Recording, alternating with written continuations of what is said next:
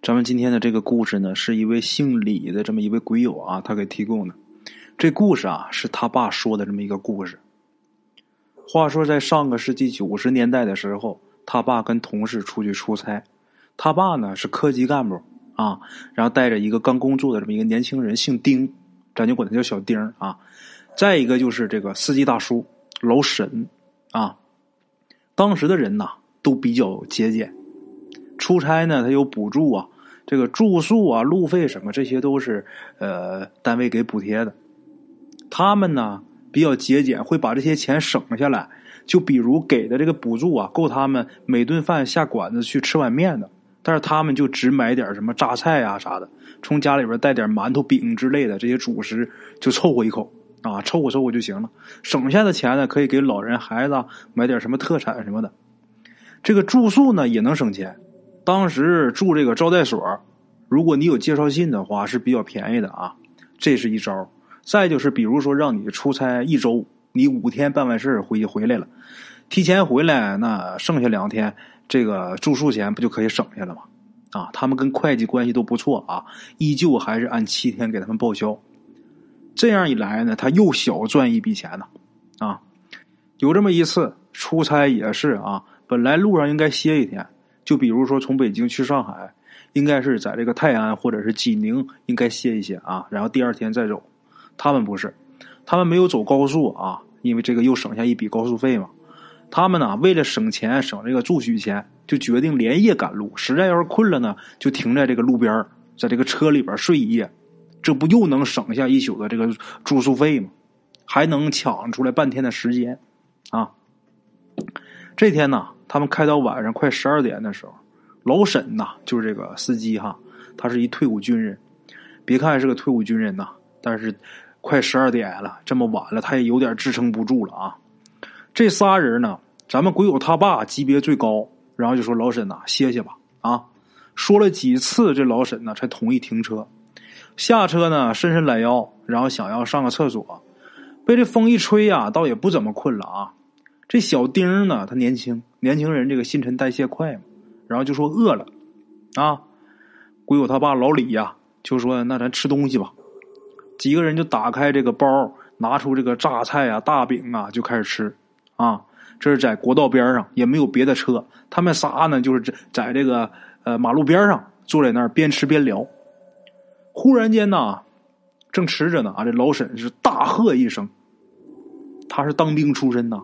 又没有防备，喊这么一声啊！这一嗓子把老李跟小丁给吓一哆嗦，手里边这大饼差点就掉地上。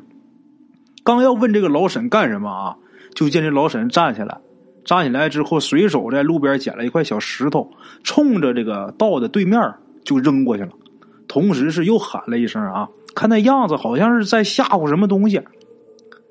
然后鬼友他爸老李呀，就顺势就站起来看啊。就看对面空空荡荡，什么都没有。这小丁也发现了啊，也看，也是什么都没有看到。这时候老李呀又喊了几嗓子，他觉着没啥效果，就往国道那边去啊。这时就被老李一把给拉住了，就说：“老沈，你看什么了？你过去干什么？”这老沈呢就说：“你看那几个小孩那多他妈淘气啊！”这老李跟小丁啊又往那边看看，哪有什么小孩，什么都没有。这时候不由得呀，觉得这个脊背发凉啊，赶紧把这老沈给拉到车边，就说：“啊，老沈呐，什么孩子？”这时候老沈用手一指啊，那不那几个？哎，怎么没有了？跑了？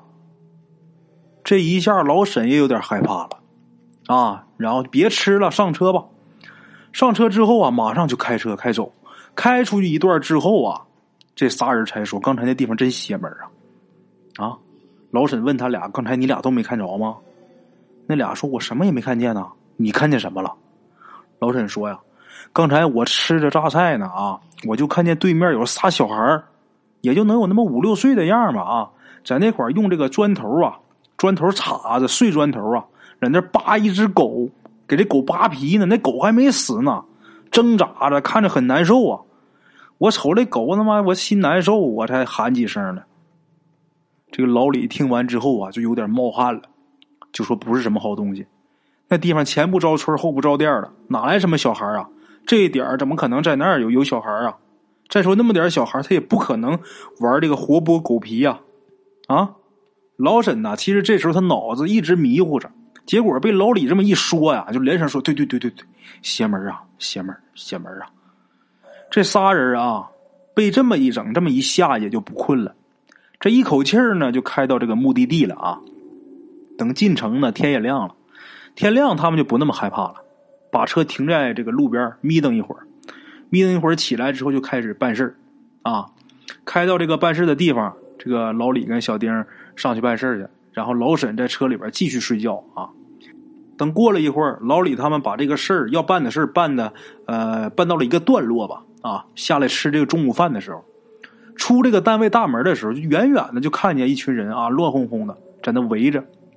再看自己这车呀，老沈不在车里边啊，他就预感要不好，赶紧走过去拨开人群一看，这时候就见老沈满身是血呀，倒在地上，身上好几处刀伤。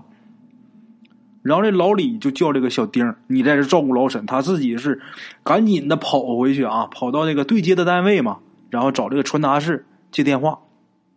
打电话，第一个是叫这个救护车，第二是报警，啊，简短截说，把老老沈呐送到医院，没救过来呀，啊，那他到底是怎么被害的呢？很多群众都是有目击的，都看到了，怎么回事呢？这老沈呐睡醒之后，他想买点水果，当时也没有城管什么的啊，好多这个水果摊啊就在这路边于是呢，老沈就锁车啊，然后过去买。买的时候，他就看见另一个摊子前面啊，有个大姐也在买水果。有这么一小偷啊，就在那掏钱包。这大姐不知道，老沈他当过兵，部队上下来的，正义感比较强啊，就大叫一声，就说小偷，然后就过去去抓。这小偷要跑，但是他没有老沈的动作快啊，被老沈给制住了，给摁倒了。这时候啊，不远处就窜出来两个小偷，这俩人是这个小偷的同伙啊，这仨人都是贼。然后这俩同伙就开始袭击老沈，老沈他身高力气大的啊，一手摁着小偷，另一只手捡了一根木棍子，就跟他那俩同伙在那搏斗。没想到啊，他这一只手摁着这个小偷啊，这小偷啊，他就跟刚才两只手摁就不一样，他就能这个缓身。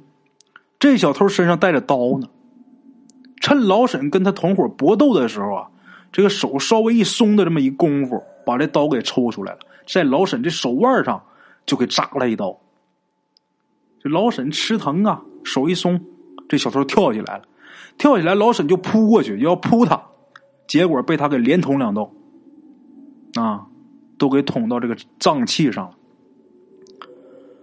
老沈去世了啊，老沈这人呢，平时为人很不错。等老李他们回来，也是通过单位领导上下找人，最后给老沈办了一个烈士。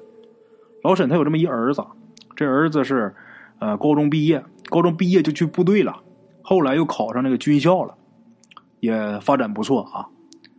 这个故事中这个小丁啊，当时是很小，现在也快退休了。有的时候呢，来老李家喝酒，还经常说起老沈的那个事儿啊。这个老李啊。咱们贵友他爸打这个新世纪开始啊，他就开始研究易经，现在也研究二十来年了。这老李就跟这个小丁就说呀：“可惜呀，可惜当年不懂啊。当年老沈呐，他当时看见那个东西啊，就是一个预兆。如果是当年懂的话，让这个老沈去呃驱避一下，可能就没事了。”那么说，当年老沈看见什么？不是看见三个小孩在那拨狗吗？是吧？小丁就问老李说：“是这是什么预兆啊？”这老李就说呀：“三个小孩三个小人。”小丁就问：“那那狗呢？”老李就说呀：“这狗就是老沈。”小丁说：“你不带那么糟践人呐，是吧？怎么就是狗就是老沈呢？”老李说：“你不知道啊。”老沈他是属狗的呀，啊，好了啊，各位老铁们，咱们今天这个故事啊，先到这儿啊。